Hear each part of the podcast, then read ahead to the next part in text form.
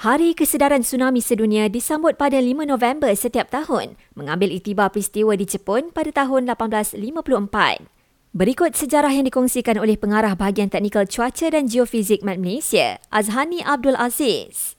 Seorang petani Jepun yang berada di atas bukit, lepas tu dia boleh nampak penduduk kampung yang berada di pesisir pantai pada ketika itu sedang diancam tsunami. Jadi apa yang petani tersebut lakukan ialah dia membakar padi miliknya sendiri so that orang kampung berlari ke atas bukit untuk memadamkan api. Dan sekaligus tindakan ini dapat menyelamatkan semua penduduk daripada badai tsunami. Ini pula tujuan sambutan Hari Kesedaran Tsunami Sedunia diadakan.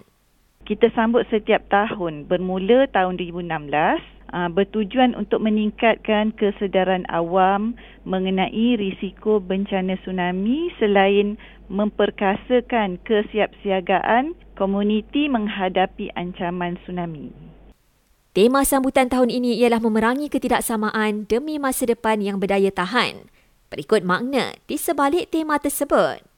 Aktiviti Hari Kesedaran Tsunami Sedunia akan berfokus kepada bagaimana kita nak tingkatkan kesedaran rakyat dalam menghadapi bencana tsunami lah. Selain daripada itu, kita lihat risiko tsunami itu sendiri mempunyai beberapa faktor seperti kemiskinan, ketidaksamaan dan juga keterancaman. Tambah Azhani Abdul Aziz, tsunami memberi impak yang berbeza kepada setiap penduduk yang terjejas. Berdasarkan kajian pasca tsunami Lautan Hindi 2004 mendapati, 70% daripada keseluruhan kematian terdiri daripada golongan wanita. Kajian mendapati ramai wanita menjadi mangsa berpunca daripada sifat semula jadi wanita itu sendiri yang sentiasa meletakkan keselamatan ahli keluarga mendahului keselamatan diri sendiri dan juga kurangnya pengetahuan untuk menyelamatkan diri sendiri ketika bencana. Manakala lebih 64% kematian akibat tsunami Tohoku Jepun pada 2011 melibatkan warga emas akibat kekangan mobiliti dan lemah keupayaan fizikal. Tragedi tsunami pada 26 Disember 2004 merupakan yang pertama kali berlaku di Malaysia. Ia mengakibatkan puluhan nyawa terkorban, ratusan penduduk cedera dan kerusakan harta benda cecah puluhan juta ringgit. Mengambil iktibar daripada peristiwa itu, Azhani Abdul Aziz berkata, Med Malaysia telah membangunkan sistem amaran awal tsunami nasional Malaysia, Satnam.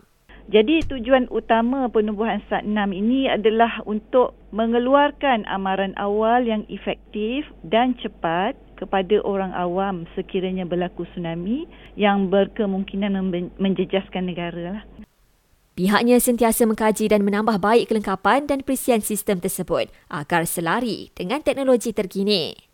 Semua pihak bertanggungjawab mengurangkan jurang ketidaksamaan yang berlaku bagi memastikan generasi kita berdaya tahan terhadap bencana.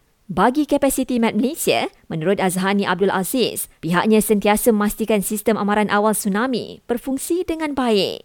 Sehingga kini negara kita mempunyai sistem amaran awal tsunami nasional Malaysia yang cukup baik setara dengan negara-negara maju lain dan berupaya mengesan kejadian gempa bumi dan tsunami. Untuk makluman lah ya, penyebaran maklumat gempa bumi dapat dilakukan ya dalam masa 8 minit selepas kejadian gempa bumi yang dikesan. Beliau dalam pada itu menyeru semua pihak memainkan peranan penting dalam mendepani sesuatu bencana termasuk tsunami. Jelasnya, ia selari dengan tema Hari Kesedaran Tsunami Sedunia kali ini, memerangi ketidaksamaan demi masa depan yang berdaya tahan. Hasrat memerangi ketidaksamaan bukanlah untuk melihat kesan bencana ke atas setiap golongan masyarakat itu sama rata, tetapi untuk memastikan semua lapisan masyarakat tidak terkesan. Ini dapat dicapai jika semua pihak memainkan peranan masing-masing dan orang awam juga cakna dengan pengetahuan dan tindakan bagi mengurangkan risiko bencana.